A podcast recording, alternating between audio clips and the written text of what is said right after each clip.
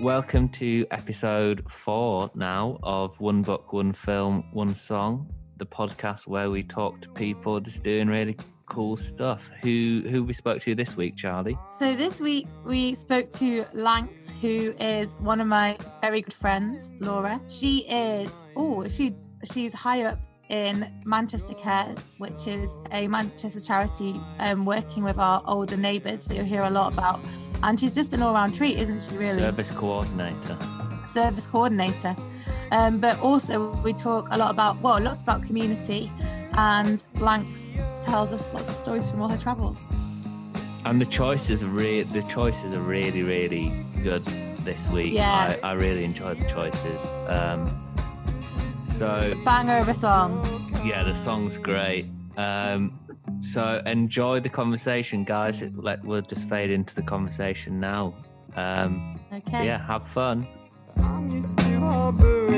hey, hey, everyone. Hey. Hi. Hello. Um, so this week we've got Lanx on, who is, in general, an interesting human being, but is going to be specifically talking about Manchester Cares. So do you want to tell us a little bit like that, about that to begin, Lanx? Yeah, hey, I'm Lanx. Um, yes, so Manchester Cares, the uh, amazing little charity. I started volunteering with them just over a year ago, and then started working with them two and a half months ago. So I haven't met some of the people that I work with, but I've only met them on camera, which is interesting. Sign of the times. Um, but Manchester Cares a, a community network that aim to bring older people and younger people together and reduce isolation and loneliness and improve connection, confidence, skills, and to like empower people to feel part of like an ever changing city. Um, so it's kind of like the idea of how older people might have lived in a community for many years but not have many connections nowadays, and young professionals might have loads of connections but not the deep roots. So if you bring these together, you can create friendships and strengthen the community. Lovely. Wow, that was very professional. I feel like this might be the most professional um, podcast yet. Lanx has got some notes. of wine. um, so we, I mean, we could we could move on to it's it's not um it's not an official start of the pod, but it seems to be. What what is everyone drinking? What what's your tipple? Um, I've actually got two drinks today, Sam. Um, and right, I've got, nice. I've got um, legend. so I've got a delicious strongbow, and I've also got um, a cup of wine. So there's a lot going on over here. Cider than wine makes you feel fine. Yeah, fine. what have you got, Lanx? So I've got a tipple of red wine today from Costcutters just down the road. I like to support local businesses, yeah, especially lovely. during this time. Yeah. um, so I've gone for this uh, connoisseur bicycletta. It's a Pinot Noir wine of Chile. Uh, normally, I'm a Cabernet Sauv kind of gal, so yes, it's a little bit bitter for me. But if I send in the label, apparently I can win ten thousand pounds. Worth it. So, yeah. what have you got, Sam? Um, I'm just I'm just drinking at the minute, I'm drinking Punk IPA, but I've got some more exciting ones in the fridge that are just chilling. All right. Um, so I'll let you know as we go along. I might have a I might have a couple. Um, yeah, as as we speak. All right. Um, so Lanx, I obviously imagine we we've met briefly before. Neither of us could really remember, but as soon as we saw our faces, we were like, "Ah, yeah, I've we've definitely. I've been to parties. yeah, we've partied. We've partied. Um, Lanx is what you prefer to be known as. Um, it's kind of difficult to say at the moment because I was just talking about working at Work and Laura, and then when five thirty strikes, I turn into Lanx. So, so Laura Wilkinson at work, Lanx. Uh, yeah. Um, we'll call you Lanx if because it's past five thirty, so it would only be um, it is, yeah, only be polite. So you said, Lanx, that you started volunteering with Manchester Cares. So how long yeah. ago? How long ago was that, and why did you originally kind of want to start volunteering? So I've done like volunteering on and off in the past. Anyway, I just think it's a really great thing to do. And um, one of my kind of missions that I set myself when um, I moved back to Manchester in 2017 after traveling was to really become ingrained in more of the community in Manchester And this little charity had just begun really in Manchester. It had already been running in London. Um, and then it branched out. So I saw it kind of like, you know, on posters and leaflets and stuff like that. And then I was working uh, for a youth charity. I went to a community explorer meeting, and there was a woman there representing Manchester Cares and told me about this great scheme that you can do called Love Your Neighbour, where you get partnered up with an older neighbour in your community and you go and visit them once a week. So I signed up to do that, and a few months later, it, I got introduced to Prudence, who's now one of my really good pals. Charlie knows all about her. I talk about her all the time. It's a really amazing friendship. I think the thing that surprised me about it was it's not just it's not like a duty or something that you like feel like you is a chore, is it? Like you love going to see Prudence and she loves you coming around, doesn't she? Yeah, well that's what the the charity tries to create like real friendships and the staff are all amazing at supporting them. So if a neighbour or a young person needs support, they'll help with signposting, referrals, and often advocate on behalf of older neighbours. So um, yeah, I went around and Vicky was there from the charity yeah, really great from the beginning. Really, we got on straight away, and from then on, I guess what I didn't realize is that she'd become like such a big part of my life, and I like really miss her at the minute because I can only speak to her on the phone, obviously, because of lockdown. But I've gone and waved a couple of times through the window and stuff. And she's got a plant that I gave her, which is a spider plant called Laura. And she says, "Oh, she's named it after been, you." Yeah, when she's been missing me during lockdown, she talks to the plant and she feels like she's with me, which is really cute. um, yeah, so that's how I started out volunteering with them, and then I went to a couple of social clubs with Prudence. So we went to this like picnic and games in the park, um, and yeah, just like loads of fun. Well, do you reckon Prudence will will be listening to the podcast? Um, I reckon so. She loves listening to like music and radios, and She'd also love a shout out as well. So shout out to Prudence. Shout Hi, out Prudence. Prudence. Hi. yeah. We can send her a link. She'll feel she'll feel like a celebrity. She is a celebrity to be Yeah, we'll put it on a CD for her. Hmm. um, so how so how did because that kind of you have you always worked in charity work and kind of also that kind of seems to happen you know when people are working for a charity, they started out volunteering. So, how did the transition from volunteering to working? How did that come about? Um, well, I just used to get the bulletins and saw it advertised, and actually, I applied for the job and um, I was unsuccessful for the first time. So I went in the second time when it came up a year later and got there. So I was just it. so yeah keen to work for them. Um, but yeah, to answer your former question, I haven't always worked in charities, but I have always been interested in getting into the charity sector. So I started off kind of like running language schools in my summers in between university. So I spent a lot of time in Brighton, where you'd get students Shout from all, all, around the world to come. you from Brighton? There he is uh, now. no, I live in Brighton. Do I sound like I'm from Brighton? No. I'm from Brad. I'm from Bradford originally. Nice. yeah. Um, yeah, so Brighton's mint. I spent many a summer there. You probably know the kids that I'm on about. EF it was EF. called. Yeah, they yeah. go around with the they go around with the backpacks and it gets very busy. You don't want to get be caught behind a, a big troop of EF kids if you're trying to get anywhere in a rush. And that'd be me at the front leading them with a pink yeah. lollipop. So yeah, you can really visualize where I started out. So yeah, they're quite a big worldwide corporate company. But I did like the idea of uh, integrating communities. So that used to really interest me. Um, which is what they set out to do, but it costs a lot of money. but I think you do that in your uh like personal life as well. I think like, you do it for a job now. But I definitely think from being friends with you and knowing you, you always enjoy like bringing people together, don't you? Or being like, you're really like this person, or like doing something that's going to like bring people together as well. So I think even though you've said you've kind of it's been something that you've interested in. I think it's like that nature nurture argument, isn't it? I think by your very nature, you'd be perfect at that as well. Yeah, I always enjoy the idea that, you know, I believe like you can always learn something and gain something from meeting someone new. Mm-hmm. I love like languages and how, you know, you can communicate with people from around the world without necessarily knowing that language. And I'm just I'm just fascinated by people really. Mm. Um yeah, I guess that's what I've always been interested in. And just great that I've found a really nice, cute charity to work. For. And they want people, don't they? Always like so. If people are listening and they think that sounds like a bit of them, they always need volunteers, don't you? Yeah, so we're always taking older neighbour referrals as well. But yeah, there's different ways young people can get involved. Um, you can do the Love Your Neighbour program and meet someone as great as, as Prudence, or you can go to like ad hoc social clubs. They do like, you know, choirs, discos, cooking classes, yoga, theatre trips, all sorts of stuff.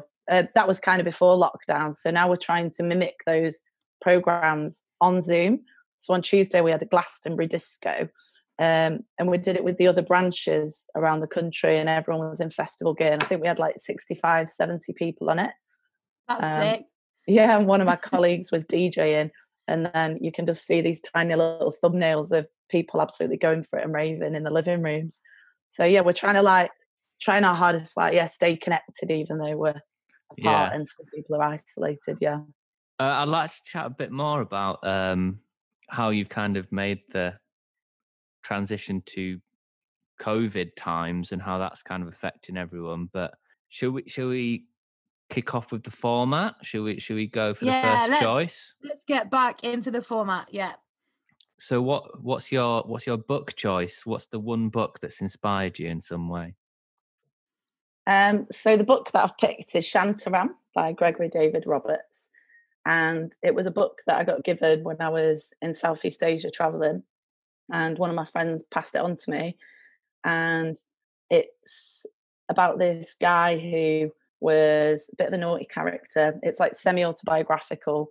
And he was in prison in Australia and he ends up escaping.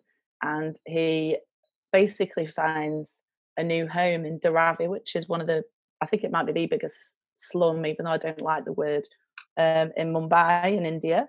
Um, it's quite interesting when he's there because it describes this like poverty and you know it's really poverty stricken and there's still this amazing sense of community and it was in the 90s when they had the riots and the fires there mm-hmm. and it was not as kind of secular as it is now it was over kind of religion and people trying to be segregated in this really close knit community and you know he was in the middle of those in the book and he then ends up becoming like the doctor of this area, even though he just knows basic first aid and stuff like that.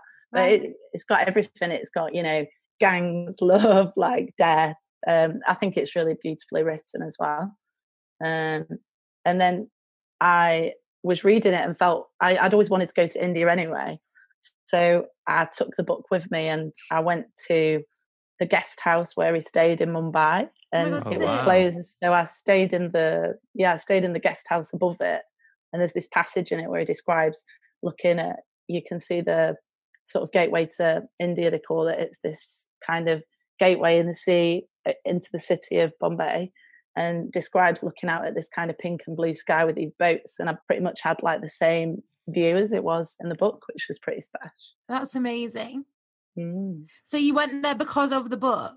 You were like, I've read this. It's a bit of, it's like a part of me, and I want to go and kind of physically experience it as well.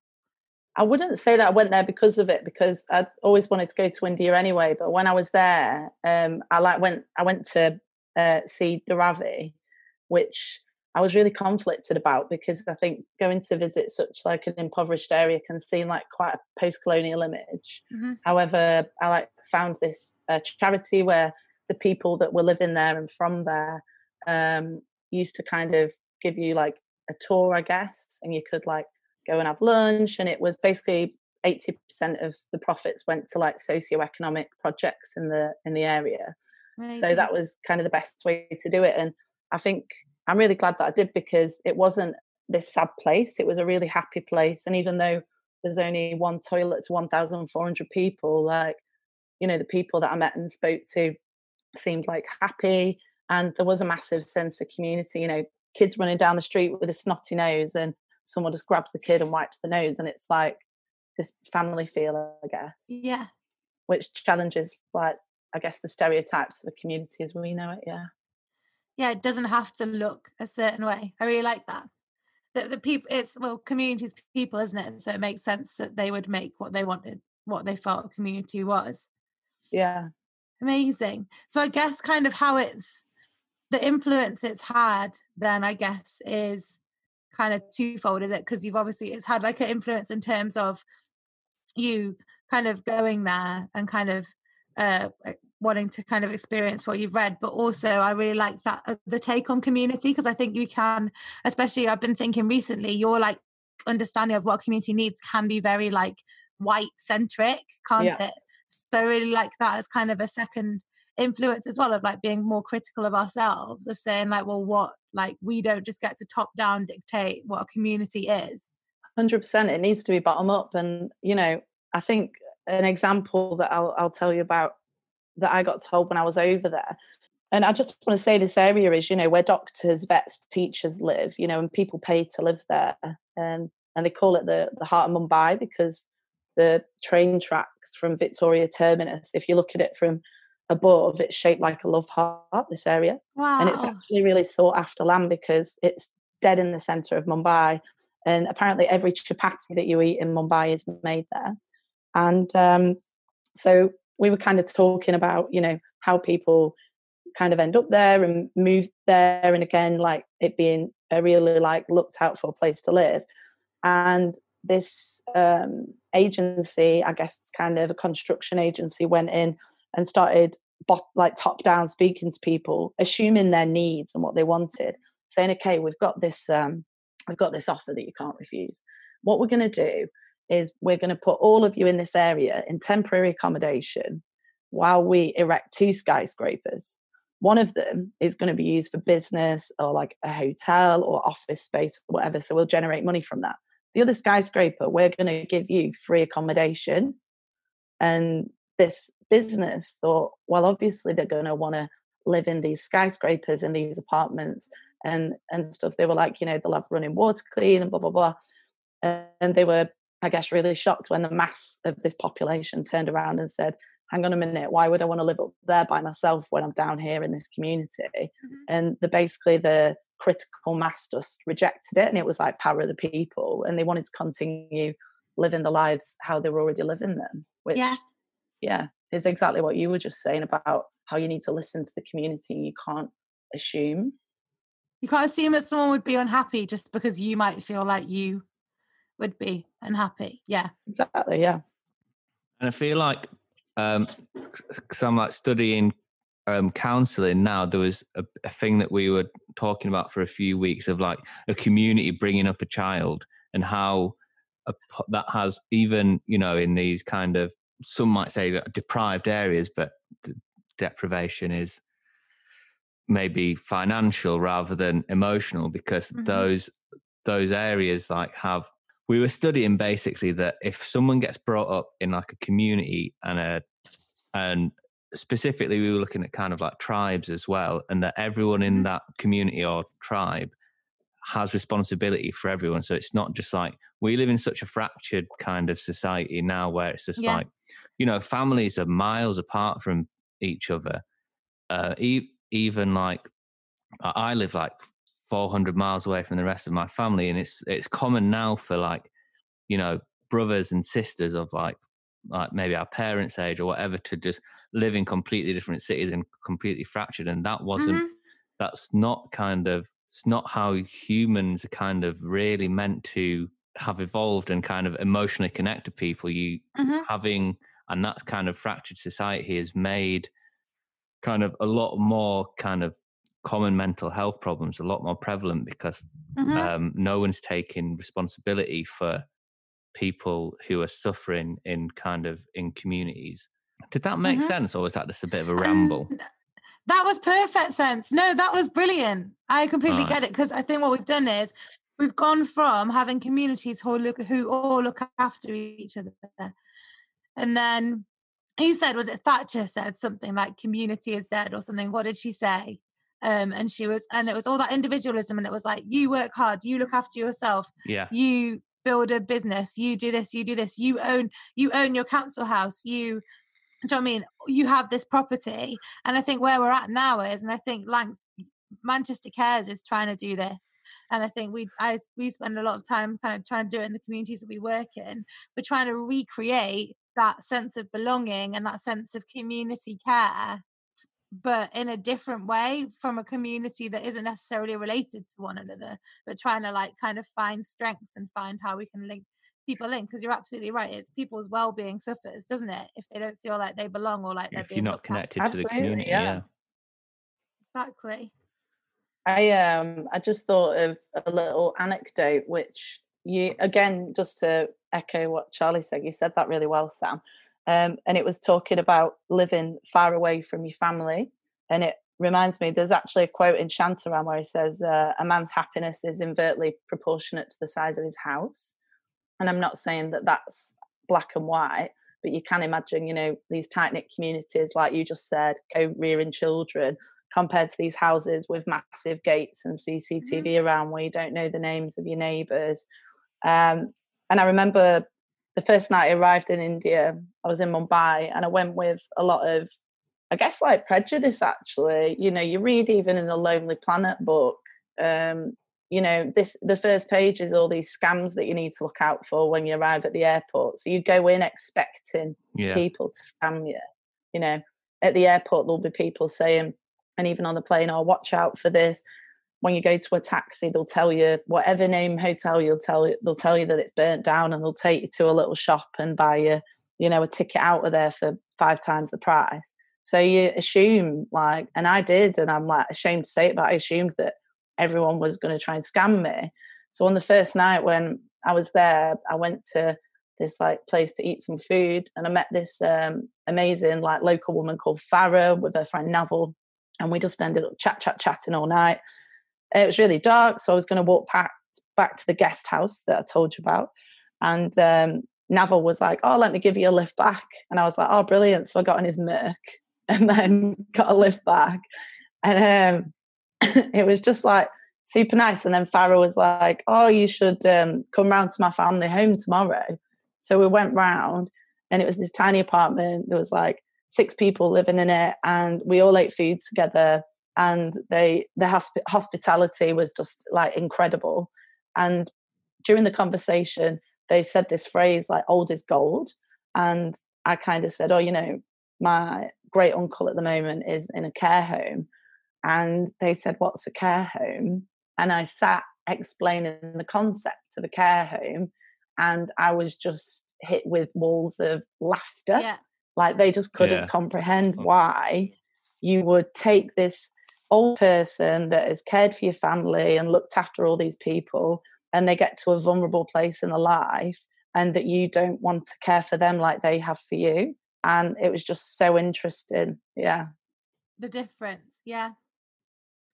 And I, and I know we're also we're we're all under no illusions that economic deprivation or whatever doesn't also come with you know breed mental health problems as well. That's not what we're saying. Mm-hmm. We're not saying that those people are the happiest people in the world, but that the the sense of community that they have helps them despite the um, mm-hmm. situation. It's arrogant to assume that we've got a better system just because, yeah. Yeah, yeah. or a better way of being with one another, uh, just because maybe we're as a society more well off agree with that. I think there's everyone needs to learn from everyone else. That's what um that's what well we've been learning that as well haven't we over the past few weeks we spoke about black lives matter didn't we on our first one uh, podcast yeah. sam and i think there's a humili- humility and that's what you're saying isn't it Lanx that you got there and actually you had these lonely planet uh, or had given you like these kind of suspicions and actually with that humility and with that acceptance you learn everyone can learn little bits can't they and because we're essentially just trying to become better better people within a better society and i think if you go in too arrogantly and you assume that you know the best then and like even when with prudence like you always say to me you learn as much from her and you get as much from her as you give don't you? Yeah she reminds me of um, this book called tuesdays with Morrie i don't know if you've either of you have read that. No. Is that your honorable mention? And yeah that you can have an honorable oh, mention. oh, can i? Yeah. Okay, I didn't know that. So my honor- honourable mention is Tuesdays with Morrie. It doesn't have to be. Don't don't let don't let me pressure you. I don't know what an honor- honourable mention is. It's just like it's not one of it's not one of your choices. but you just wanted to Yeah. mention it anyway. Am I allowed to mention this and bank my honourable mention because I didn't know what it was? no, that's maybe fine. I- If you want to bank it, you can. but can I still it. tell you about it? Yes, Yes, please. please. I'm really pushing the boundaries. Um, Tuesdays with Morrie is just a dead nice, um, simple book, and it's about this guy who has a lecturer who really influences him, and he bumps into him, I think, maybe in like the supermarket, and he finds out that his lecturer's like quite sick. So the lecturer's called Morrie. So this guy goes to visit him every Tuesday, and they just record their chats, I guess, and it's kind of like there's a tiny little life lesson to be learned in every conversation. I love that. and my time like that is with prudence. I mean sometimes we just go around and we're absolute silly sausages and we're just howling and eating pizza and drinking wine. Um, but other times i'll go around and you know maybe feel kind of stressed or aggravated from work and then i'll say all these like blah blah blah just blurt everything out at her and then she'll say oh yeah you know it's just like when my husband used to go to the market and buy me an avocado because he knew they're my favorites and then he'd always give me the biggest bit and like she just has this way of listening to everything and summarizing it in this really nice meaningful way and then i leave feeling like Yeah. "Ah." Re- Relaxed. and then normally i go and see charlie and tell her what i've learned Sounds like then she's a natural benefit. counsellor. You can pay thousands of Yeah. thousands of pounds to learn what Prudence already knows. yeah she's got a way with words she's always like worked with uh, kids and stuff she, she was, yeah she was a nursery nurse so yeah she's very nurturing and very lovely and i think that sometimes with volunteering you can start out to i mean it seems strange even calling it volunteering now it's not she's just my friend and i love seeing her but i think sometimes you if you really look inwards with volunteering you can find a, that everyone has a bit of a savior complex Mm. even that you might Yeah. not want to admit it and that you Yeah. volunteer because it makes you feel good yeah. Yeah. to know that you're giving something back. And I know that I definitely felt that a little bit with Prudence. But what Manchester Cares are really good at, and what I've found with Prudence, and I, I remember saying to you after a couple of months of meeting Prudence, Charlie, is that I just like she's my mate now. Yeah. This is it, like you know. And I just didn't realize how much she benefit me. Yeah. As much as I benefit her. So now it's just symbiotic and gorgeous. I think that comes with um, time as well, and maybe maybe maturity. But I see it a lot, and and so I, so I work in like um, SEN and work at a, an SEN college, and I when I first started, I hadn't had any experience in kind of. You do, you kind of go in with this. Oh, I'm doing this great thing, and I know best, and you're trying to do all these things for this for this person because you're just like, I'm I'm here, I'm caring for you, I'm supporting you, I'm going to do all this for you.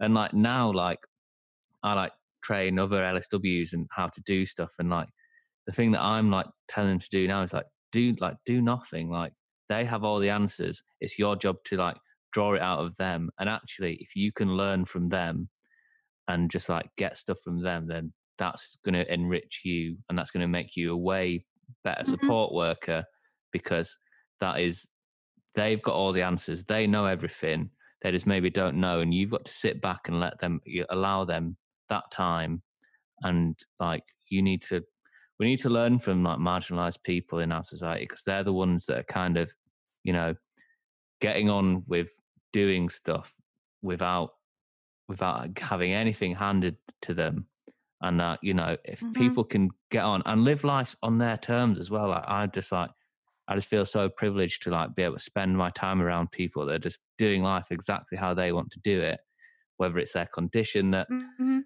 allows that or not that's great and that's something to be learned from and i imagine it's a the same kind of thing with with what you're doing it's just like well these are people who have all the experience of life so actually i'm just going to sit back and take it in a little bit because who am i to think i know Yeah. best? Yeah. Yeah, Mhm. it's about like exactly. You just hit the nail on the head. It's about having a person-centered approach. It's Yeah. about listening to that person, like actively listening. You know, Mm. like when you listen without thinking what you're going to say next, or without having a question in your head, and you just listen to them. and that's why you can't do this type of work with a script you can't you know at the minute like my team are you know doing about 70 calls a week to some older neighbors who are like you know we have neighbors that used to come to social clubs every week and be the life and soul of a party and now actually they're like struggling quite a bit because they feel really anxious or they're getting letters off the NHS saying you are clinically extremely vulnerable and ringing us and saying, well, what does this mm-hmm. mean?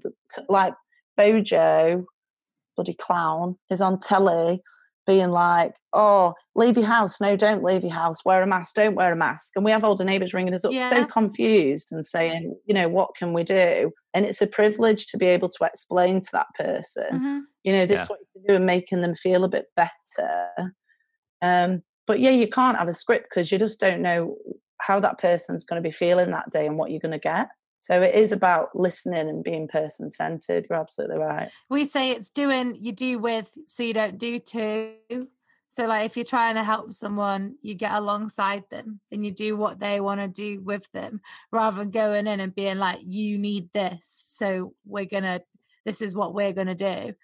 And I think there's um I think the the important thing that you get from it is like more of a connection because like what you said when you i think i've volunteered all my life for for connections. So i think there is there's obviously let's be honest there's obviously that like i want to help people bit which is probably a bit of a savior complex but i think also it's like wanting to connect with different bits of society or like different people or just like i don't know just like feel like you're part of something a bit bigger. And how are you creating connections you're just like stomping in in your big boots and like changing the environment that you came into that doesn't create connections yeah. does it at all I, w- I was reading i've been reading this book today it's kind of it was originally started out as a like a manifesto but it's called diy's privilege um, by richard phoenix and it Oh yeah, you told me you were getting that. Yeah. Yeah, and it focuses it focuses on like kind of DIY music, which is like a scene that uh, I am involved in and was and was used to be more heavily involved in and kind of venues and that. But the lessons in it are really they're they're important for anyone kind of thinking of doing any kind of voluntary work. It's so yeah. We hope we will really want to get him on the um, on the podcast, um, but we're a bit too shy to ask him. But hopefully, maybe yeah. one day Richard Phoenix would come on. Um, but if yeah, you're listening, as, if as you're a listening, we want you. as a recommendation, Lanx, yeah, DIY is a privilege, and it's a, it's a lovely it's a lovely looking book as well. It's printed really nice, which always helps. You know, nice paper. Mm. Yeah, I've just written it down. Thanks for that. Yeah, it's really cool. What are you drinking now, Sam? Yeah. Um. What so this is what have you got? This is called Sputnik Pale Ale by North Brewery. Oh, lovely. I think they're in Leeds. I think they're based in Leeds. Yeah, Leeds. Lovely. Hello. Hello. So Sam, while you've been gone, has just watched um, the trailer for your film and says that he's seen it and love it. So I would like to have a little talk about that. What the heck? Also, yeah. Also, I really good. I don't know. Lehen. Um, another another community based choice as well. Thanks. You're very like on brand as always. May I just say? on brand. Very on brand. Yeah. Yeah. So what? So for, for the listener, what is what is the choice?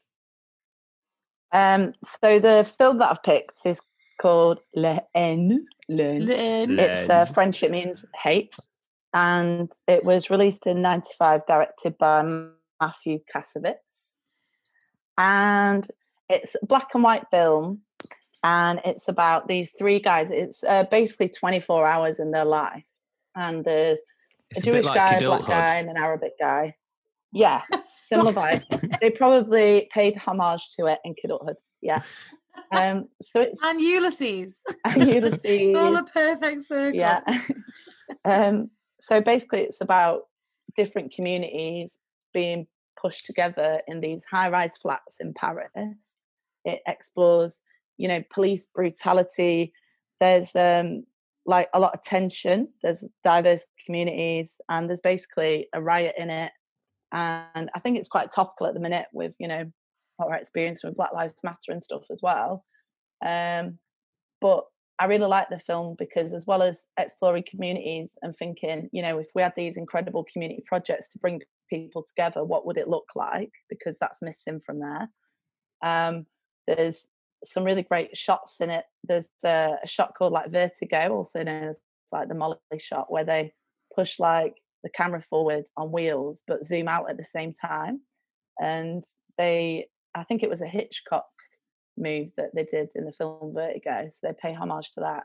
But I first watched it in my first ever screen studies module at uni and just remember thinking like, wow, this is nothing that I've ever seen before. And then mm. we kind of pulled it apart together.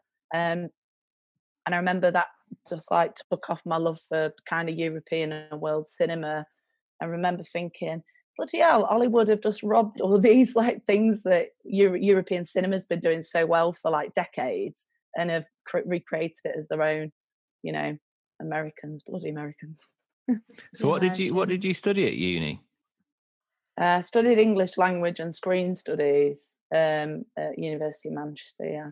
Do you like? Uh, it's very. I always get confused. I've seen this film, and I always get when people say line, or I always immediately think of a prophet as well. Um, you know, a prophet. Have you seen that film? No, I haven't seen that. Oh fuck! It's so good. It's like it's another French film. Uh, it's in black and white. I'd recommend it then if you haven't seen it. A prophet, bloody amazing film. Un prophet. I'll write it down on my little. Some people can listen to this who can speak French. Rasheen, Rasheen's listening to this episode and sobbing. Sorry, Rasheen. Yeah. Come see, come ça. So there's um. uh, we, we, ah, c'est la vie. um, there's this scene in this film, and you need to watch it. It's one of the best things I've ever seen on screen, and um, it's this guy kind of DJing from his room, looking out of his window on this balcony into this high rise estate of flats. There's all these kind of kids playing at the bottom. So it zooms up and then it's him in his room. And he starts kind of like scratching on his decks. But the way he looks, he's like so nervous about his about to play like the biggest gig of his life, you know. Um, and he starts mixing and he does a mix of Edith Piaf, uh, Je ne rien with Fuck the Police. Um, and as they do it, they've got this helicopter with a camera on it that kind of flies out of his window over this community and then out between the buildings. To guess I kind of show like, you know, there is a way out. Maybe, you know, a lot of people couldn't feel that there is there is a way out, but how do you get there? It's difficult. But also the way that it's filmed, that was like really groundbreaking as well. And you wow. showed it me the day, Lanx, and it's beautiful. I want to watch soundtrack as well. Yeah yeah, that mix is like really nice. You should check it out for sure. I'm gonna. It's on. Well, I've got a whole list coming from this podcast, especially of films. Maybe we can watch it together because me and Lanx are actually um, in a COVID bubble house together. Yes, we are, and I feel really privileged actually that you chose it. We had a lovely roast dinner at Charlie's on Sunday. Yeah, we're bubbling. We're bubble buds. We bubble so... buds. Bubble butts. Oh, nice.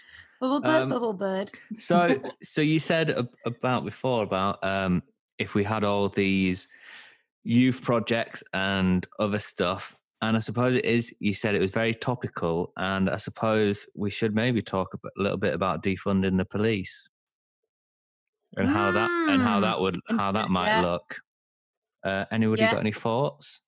Um, so I have I've read a lot about this because I I think I'm like in some some ways so like institutionalized, and I think your gut feeling is like, like whoa, like how what would that look like? But then I've we've done some work with the police around um uh, like domestic violence call outs and kind of trying to improve their response to those. Um, because obviously, if you're a police officer, you're not um, obviously not taking the side of the police, but you're not trained in the like you're you're essentially a response, aren't you? You're not trained to deal with. But my feeling was actually there's a lot of stuff that police are expected to do that could be done better if you gave it if you gave those powers to people who are trained to do it.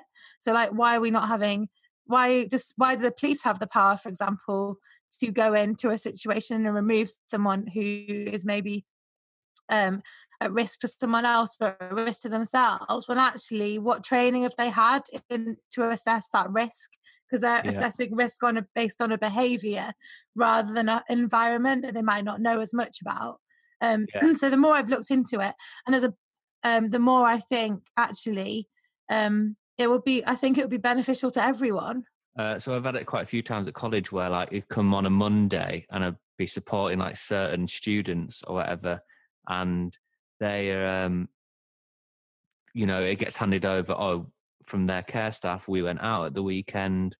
He, this person had an incident, whatever it was, sensory overload, and the police had to be called.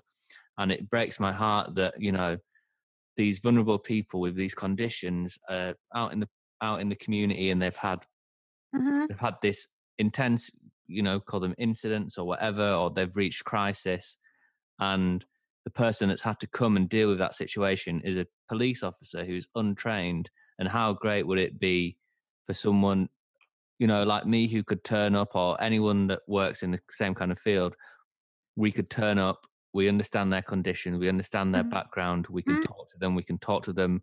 We can communicate to them how they need to be communicated with in crisis because a lot of people that I work with when they're in crisis you need to totally reduce verbal communication where police Mhm. officers in confrontation do not stop talking like they're just Yeah. like you need to start doing this but and then that is just leading to And that So can I- I- trigger as well. yeah yeah so I've Yeah. I've had like I've had I know situations where I can see how in just in a specific example of like kind of my area of work or whatever where defunding and it's not about not having a police from what i understand anyway it's not about not having a police force you know if there's a serial killer on the loose no one's saying that there's going to be no one to investigate a serial killer but it's that kind of first response like who are the people that are really you know best off going is it a community leader is it a someone who's trained in you know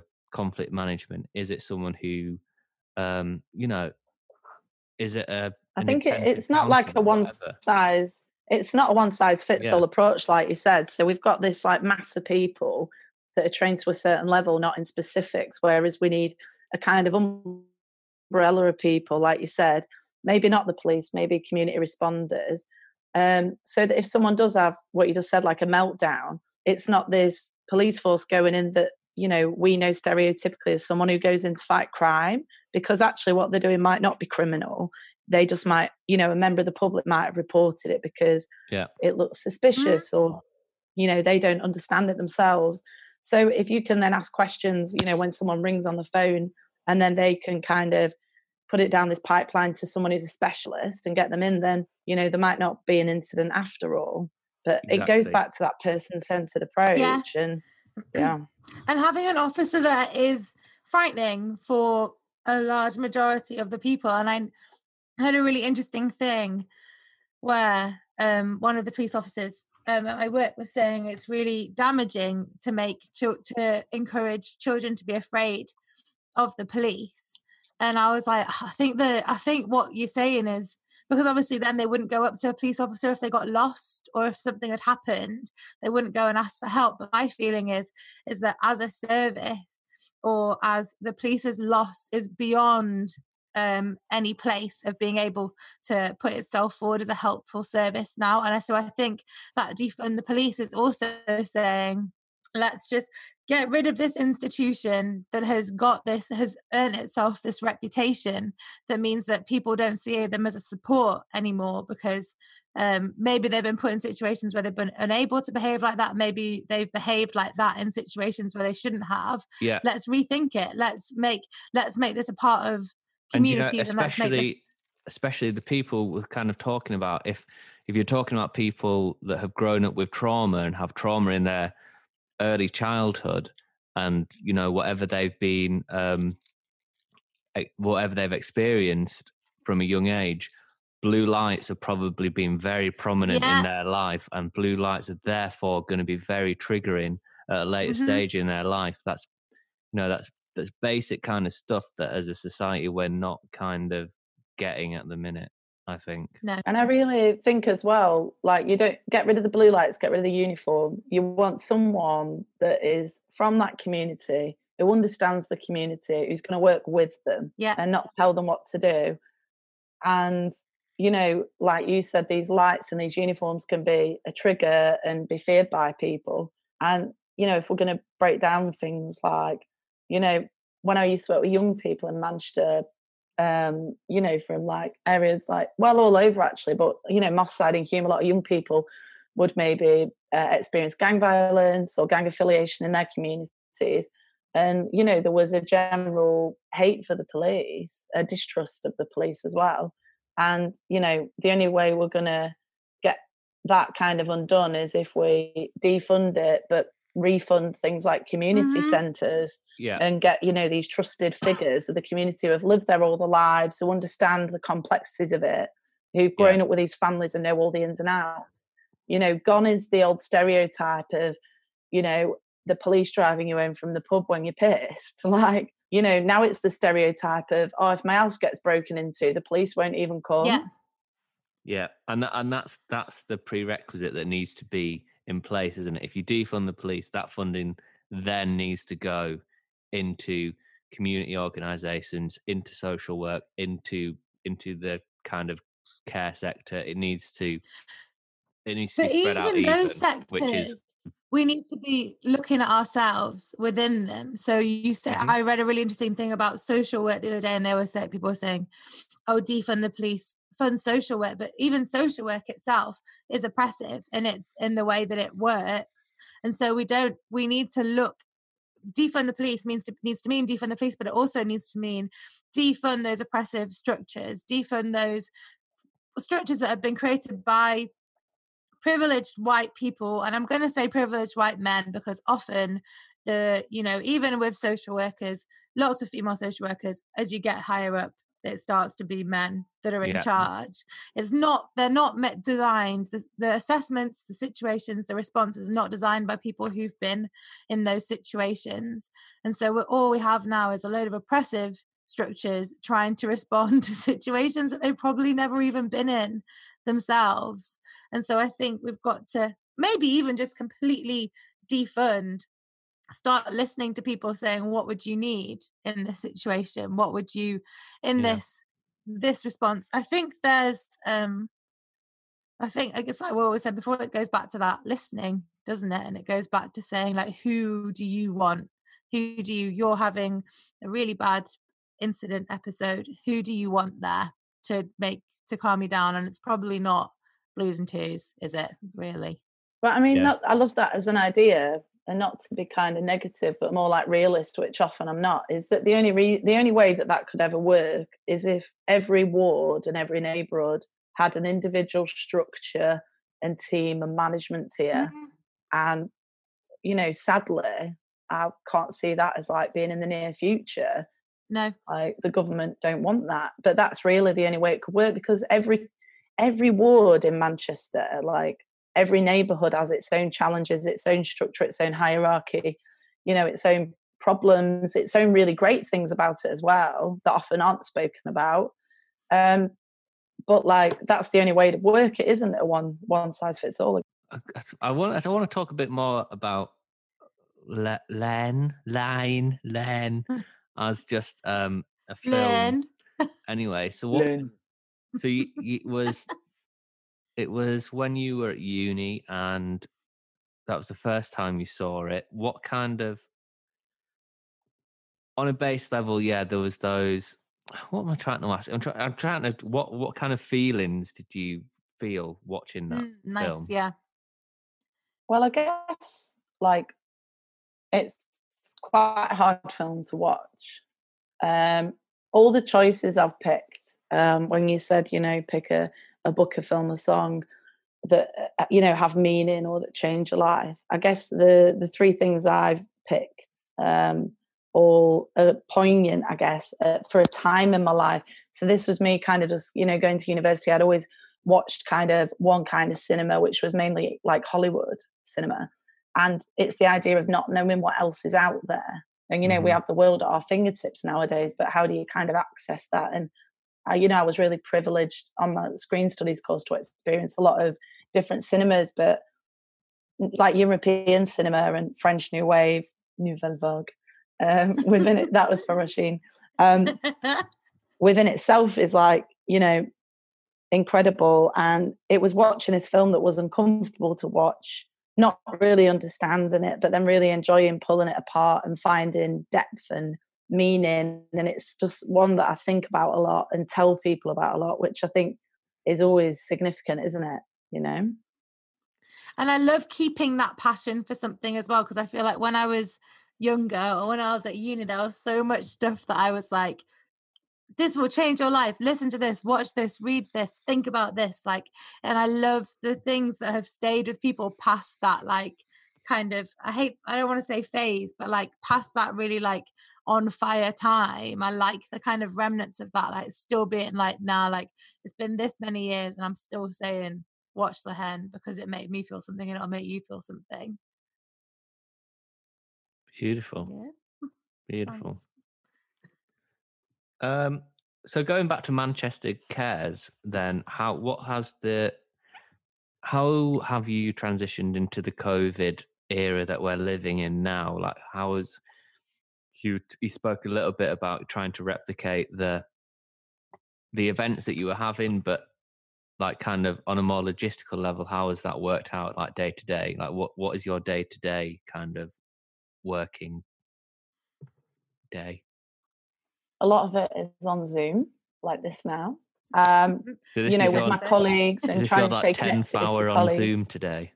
I think we're getting into my ninth, yeah, but it is nine o'clock.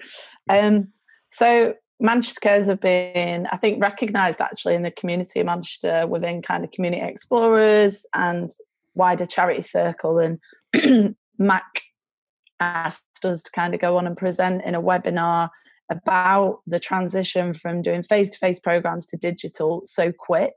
Um, Manchester Cares and the Cares family actually. There's five branches, three in Liverpool, three in London, one in Liverpool, and one in Manchester. And it was March the 13th when the Cares family decided to stop face-to-face programs, which was before the government um, actually said that you couldn't, for example, meet up in groups and hmm basically went into lockdown, didn't we? Yeah, so uh, like before lockdown, Manchester Cares kind of ran three main programs. Um, one is social clubs, so they do 12 to 14 social clubs a month, which vary, like I said earlier, from cooking classes to boxercise, going to the theatre, cocktail making, pizza making, have really good connections with a lot of businesses in Manchester, like workplace visits and stuff like that where you get a group of, you know, 10 younger volunteers, 20 older neighbours, everyone just meet up for a couple of hours and have fun together while doing an activity, but also get to know each other as well. And for a lot of our older neighbours and younger neighbours, um, that's mainly their like social interaction and their social life, I guess. Um, so that's like the social club side of it. The other one is the Love Your Neighbour program that I spoke about when I told you about Prudence and we've got about I think there were like 40 love your neighbor matches um, and now that's transitioned into phone a friend friendships so that's been replaced by people meeting over the phone and talking hoping that after covid they can meet face to face um, so that's been really nice. And yes we've replaced the physical social clubs with virtual ones and we've also got older neighbors that run them as well. Like we've got this older neighbor who does a pub quiz every month and it's really great and the same person always wins it which is yeah Love Um, that. Sam, I feel like you're going to be an older neighbour that does a virtual pub quiz. I love. I I feel like that's in your future. I've been doing so many. I've been doing so many quizzes. People are sick of it now. I'm like going. well anyone, if you want to want get do- involved sam let me know I would love to. I would love to do, Do that. one for yeah. the neighbours. Yeah, one hundred percent. I'll be up for that. Yeah. so then the other kind of program that manchester cares did before lockdown was outreach. So we do like winter wellbeing projects where you know go around knocking on doors in communities and it can be anything from topping up someone's electricity getting them a kind of blanket that they need or a heater to signposting them or getting them food packages delivered. And that's again really person centered so you know it's like kind of what do you need? And we work with housing associations as well in places like Gorton um, and Collyhurst and stuff. And that's transitioned into checking calls now. So, like I said earlier, like 60 or 70 checking calls a week with um, neighbours that like really need us at the minute and asking what we need. And, you know, within a couple of hours, we can have food dropped off and stuff like that. And it's just really great seeing the turnaround. And I think one thing that's really special about Manchester Cares, and I mean, I've only been there for a couple of months, so I'm not speaking on behalf of my impact. It's something I've been quite shocked by, but it's the way that older neighbours see us. We're like their go to people. You know, we're like their friends that they trust. That if they have something that they like are struggling with, they'll just ring us for advice about it and we can advocate and tell them about services. And yeah, it's these just incredible bonds that they've made with the staff. They're like friendships in themselves, you know. Um, and yeah, so the transition has been made. And also a new thing that we've done is called Alone Together, which is an activity pack that's made once a month. And um, it gets sent out to about 600 older neighbours. I just hold it up to the camera. That's some colouring in. Um, but it's an activity pack. So there's an activity to do every day of the month, and it's very inclusive. You can do it from your own home, and a lot of them feed into kind of the cultural calendar as well. There's then we send out like kind of four sides of A4 of things like crosswords or like nice pictures that or letters that people have sent in, and it's just the idea of even if you don't come to any social clubs, you still feel connected and you mm-hmm. can do these things. I mean, I love a crossword, yeah. you know. It's lovely. And then if you go on the Instagram, there's examples, aren't there? I love the Instagram for like little bits that people have written or like what people have been up to. So I would definitely recommend giving Manchester Cares a follow because it's you even feel a bit part of the community just from kind of seeing what people are up to, don't you?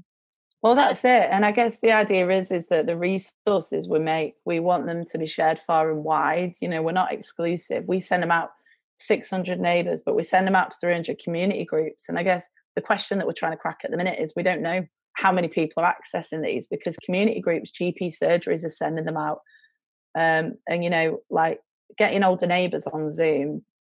We yeah, I want to talk about earlier because you are an angel. I like I'm in awe of you in so many ways, but this this this time period, my awe of you is the patience with which you have got older neighbors on Zoom is just beyond anything that even Sam at the beginning of this Zoom call. So no, I can't imagine what it's been like. I'm so impressed by it.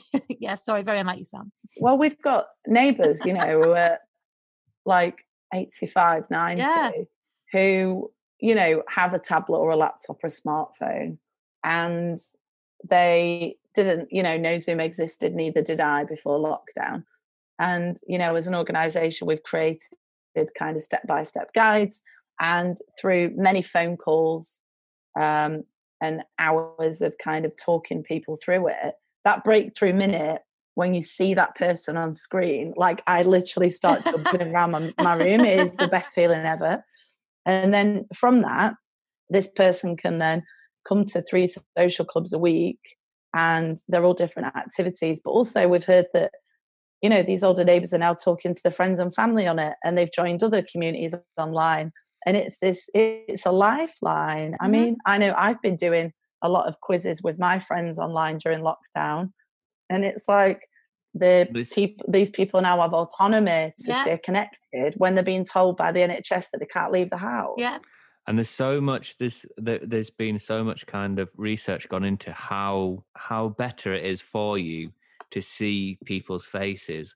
You know, rather than just talking to someone on the phone, to actually see mm-hmm. someone. Yeah. It pretty much replicates the chemicals that start flickering in your brain when you're talking to someone talking to someone on the screen mm-hmm. can actually replicate that feeling. So for for for the older generation, that must be so. It's such a useful tool because I know I, I like ring my grandma every Saturday, and I would oh, love oh, her. a good boy. I would love her to be able to, you know, get on Zoom, but she's just like she's just one of these people. She's like, I can't do that. I can't do that. but just like Well, you know, if you want me to email you the step by step guide, it's for everyone, like I said. So she'd have to get internet first, though. She don't have internet. yeah, that's the barrier too. So we found that actually that's interesting that you said that. Um, a lot of our neighbours don't have internet or a smartphone, so we've now got a dial-in alternative, which we send out when we we send a mail out every month with kind of updated well-being call lines and signposting and like stuff like that. Um, so one club a week people can dial into, so it's free from a landline or a mobile. So you can't see the people, but you can be a part of the conversation, and we'll put people into breakout rooms. And a lot of them know each other from social clubs anyway, and we'll kind of give them a topic to chat about, and then we all come back and feedback together. And it's just like a lovely way to spend an afternoon, you know. yeah, it's it makes. Sounds I'm great. so glad we're getting to talk about it because it honestly makes my heart feel so warm. Yeah. It's like a, I think because I've read a really good book called. um Have you guys read Lost Connections? No, I haven't. I have not. really interesting book and it's about um it's i think it's a guy oh i've now i've started talking about it and i read it ages ago basically the premise is that to keep to maintain your own well-being as a human you've got to kind of keep these connections so it's like physical connections with people but like also being connected to your community connected to the earth and being connected to your like values as well. And i think um one of us i've definitely i know i live on my own one of the things i've definitely struggled with is maintaining that in lockdown is maintaining those connections um and just like keeping those little like top ups of like of seeing people and like kind of um just feeling like you're a part of something other than just your own four walls and so i think it's really powerful. I think it's well i think it's yeah powerful to be looking at people and not just saying right i want to connect with my friends or i want to connect with my colleagues. I want to make sure that other people are also able to connect and kind of keep their well-being up i'm really i'm so excited to be able to talk about it because i think it's so it's so important isn't it Yeah, that's good. It There's is, a lot and of good yeah. good recommendations on on this this week's pod. yeah We're quite a lot. Yeah, I've got a little list going. Thank you. You're welcome. Mm. Another thing I wanted to talk about, Lanx, is you um kind of you're traveling and kind of going around and having been a part you I think are one of the people that I know who's been the part of has witnessed or been a part of kind of more communities um than most people that I know. So you've obviously been to kind of uh, well, you tell me all the places you've been to because I probably only know like the tip of the iceberg. Um, I wondered what you kind of learned from that, and was there is there something kind of a lesson that you've learned, or is there one particular place that you've been that you've been like, this is something I'd really like to model? Like what from your kind of having an outside perspective and other cultures and communities you feel like you've learned? I feel like um, the main thing that I learned through traveling is that people are good and that people are kind and that most people like want to help you and want the same thing like they want friendship community shelter food love and you know we all need the bare necessities but we also crave connection as well. Mhm. and I've yeah been really like lucky and privileged enough to like work overseas and travel in kind of you know Asia, South America, lived in Australia for a couple of years, and I mean people are just so kind and giving, and I think that it's one thing I learned while I kind of being away and putting yourself in a vulnerable position. It's that when you put yourself in those positions, that you see how kind people are, and that sometimes in our everyday life, by darting around to work and then you know to meet your mate, and we rush around so quickly, Mhm. we miss out on opportunities of kindness Yes. being given to us or given to other people.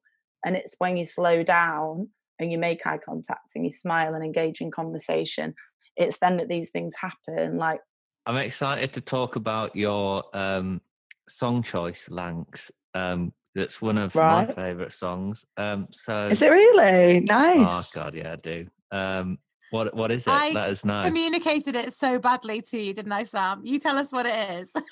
Lanx. I tried to tell Sam what it was. I fucked up so badly. So, a song that's been really poignant in my life is Year 2000 by Pulp.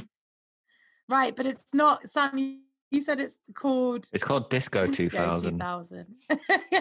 It is called Disco 2000, but in any lyrics in the song, does it say Disco 2000 or does it say Let's all meet up in the year Yeah, it, do, 2000? it does, and that's what's Yeah, confusing. Which is why I call it year 2000.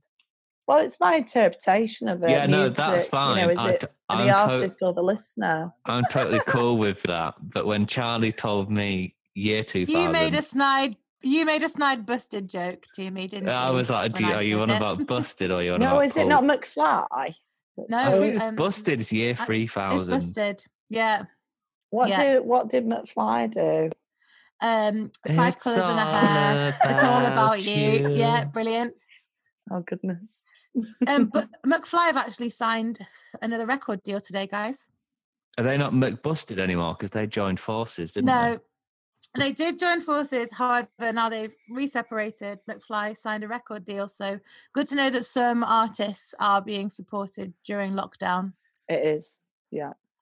While the Royal Exchange is making sixty-five percent staff Yeah. cutbacks. Our um, favourite venues are closing down. cornerstone of our society. McFly being signed, that's really good to know. Yeah.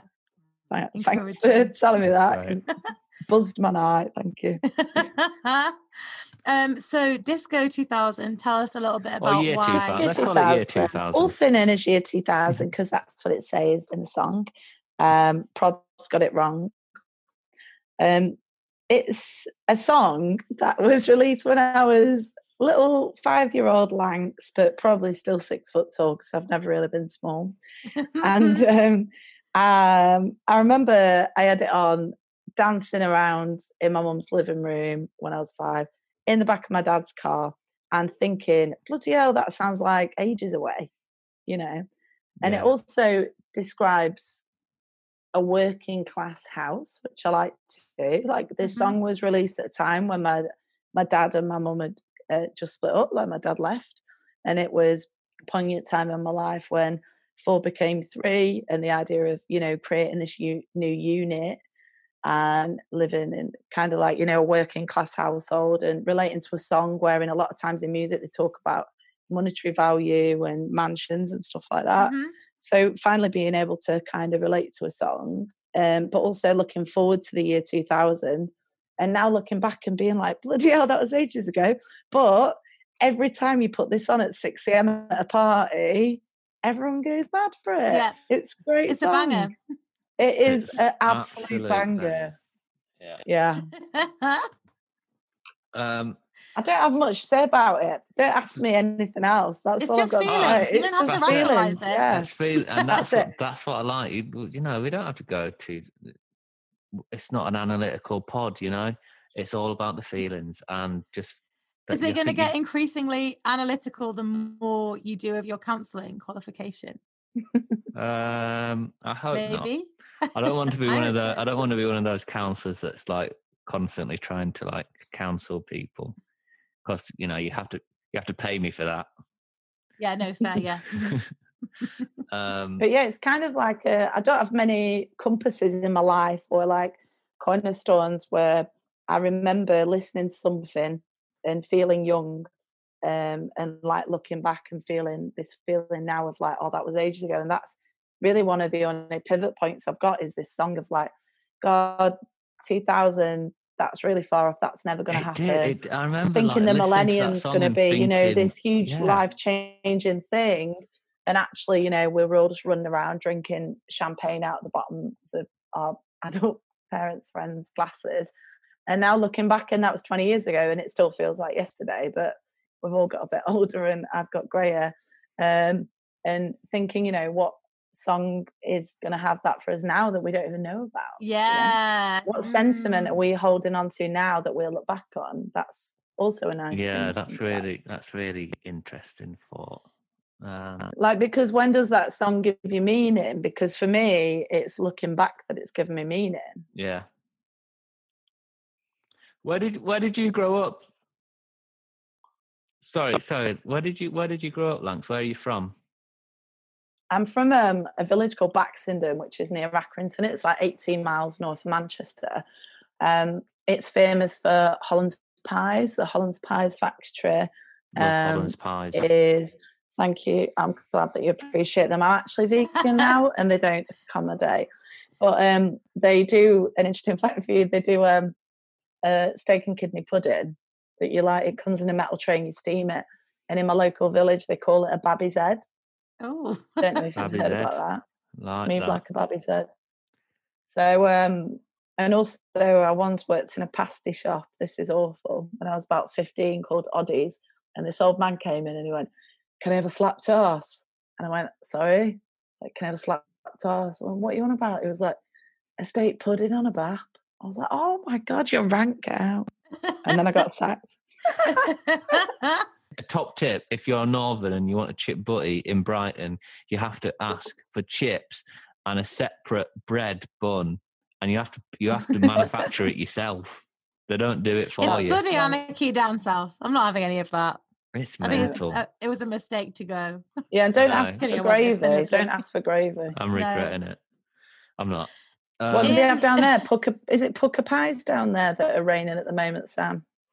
uh, God no, it's Higgidy. Higgidy's the big thing down here. Very posh. Ah, fancy. Very bougie. Um, but Ellie's family, my fiance, they are they are also big in the pie game. They're they're pie makers, pie and pasties and cakes and shit. So uh, shout out Lizzie's Lizzie's Food Factory. Big up Lizzie's Food Mhm. Factory. Sam, I've got a question for you.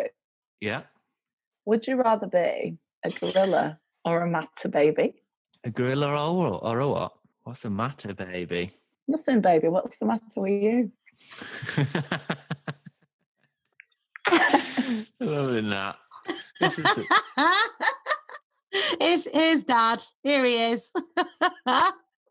For all the listeners out there, you've been burned with my joke once, and now witness someone else being burned. Lanx, have you have you ever been to the Briton's Protection in Manchester? You know the pub Briton's Protection. yeah. Yeah, I love that pub. I, I once went in there, right? And um, in in the bar that I worked at, we were doing these pickled eggs in red in like red wine cider vinegar.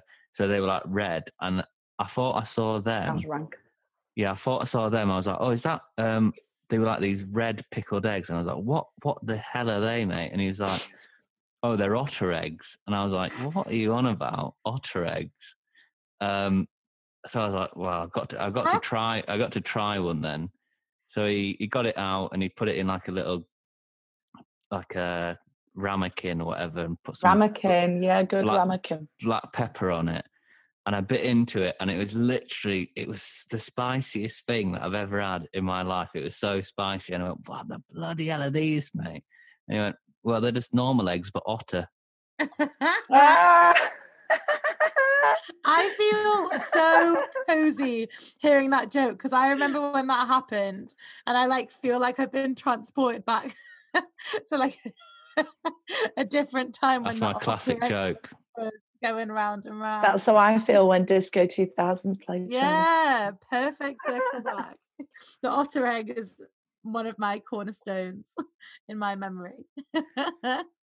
Um well yeah, if, I suppose we don't have to talk about Disco 2000 then too much because I suppose everyone who's listened to it just knows and I, I totally understand that feeling of it just makes you it's so just identifiable especially yeah as a northern class northern class yeah why not northern class person yeah, I like it. Yeah. Northern class, Um, yeah. yeah it's very identifiable and yeah i love that song as well it's great it's a great choice well done Yeah. Thank All your choices have been mint actually, Lanx, haven't they? Thank I've you. really, yeah, I've really, I really like these choices. I've really, really enjoyed it. I've really enjoyed this conversation. It's been, it's been absolute. I've pleasure. enjoyed the conversation. We've absolutely put the world to right or wrong, but I'm not sure, but I enjoyed it anyway. I'm so like buzzed that you both saw each other and, and recognized looked at each other like, Yeah, I was like, I've seen you at a party.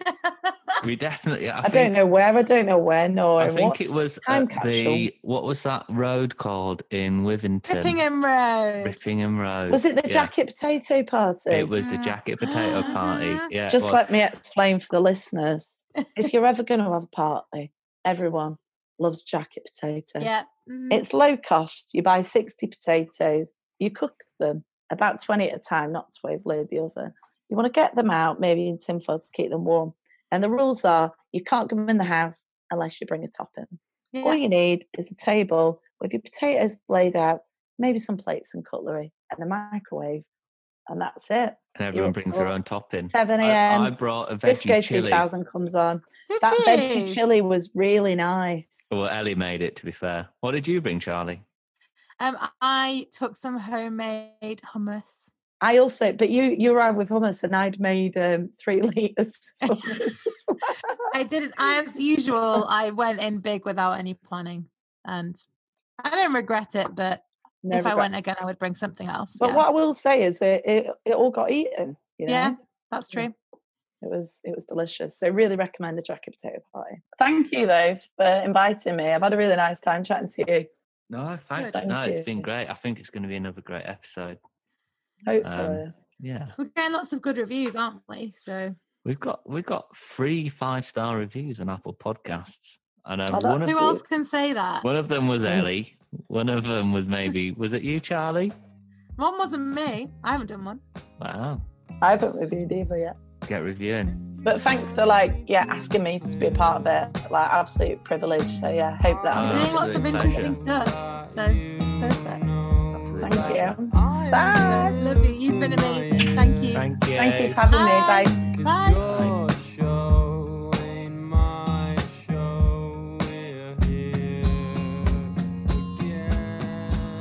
Another wonderful conversation, Charlie. She's a treat, isn't she? Yeah, yeah. What a treat. Another guest that's brought um, some really good choices and Yeah. some really good opinions and values to the podcast as well. Yeah. hmm We choose people well, I think. Like I'm gonna let the guests take the credit, but I also think we have done some good selecting. Nice. Yeah, yeah, I agree. I agree. Um, so if you've liked what Lanx has said, well, and if you're interested in getting involved or if you just want to see a bit more, you can follow Manchester Cares on Instagram. Um, and then also while you're there, maybe follow one book, one film, one song on Instagram as well. Yeah, uh, I think it'd be great. I think it's a real tangible thing this week that people can actually get involved in. Yeah, definitely. And it's a couple of hours a week, and you, you've just heard all the difference that it makes. So Yeah. I would definitely push for it. If you're enjoying the podcast, and we really hope you are, just like us, uh, follow us on Spotify, subscribe to us on Apple Podcasts. A few people have been Validate giving us, us. yeah, validate our existence. Just validate us, please. You know, a few people have been um, reviewing us, so that's really nice. Mm. If, if you want to write a review, if it's nice, yeah, that we we'll, we'll love that. Um, We've got three five star ones, so if you want to make that four, then if you want to be the fourth, it's up to you. please. Um, but thanks for listening again, and uh, we'll we'll see you next week with another another guest. Say bye. Oh, bye. Au revoir.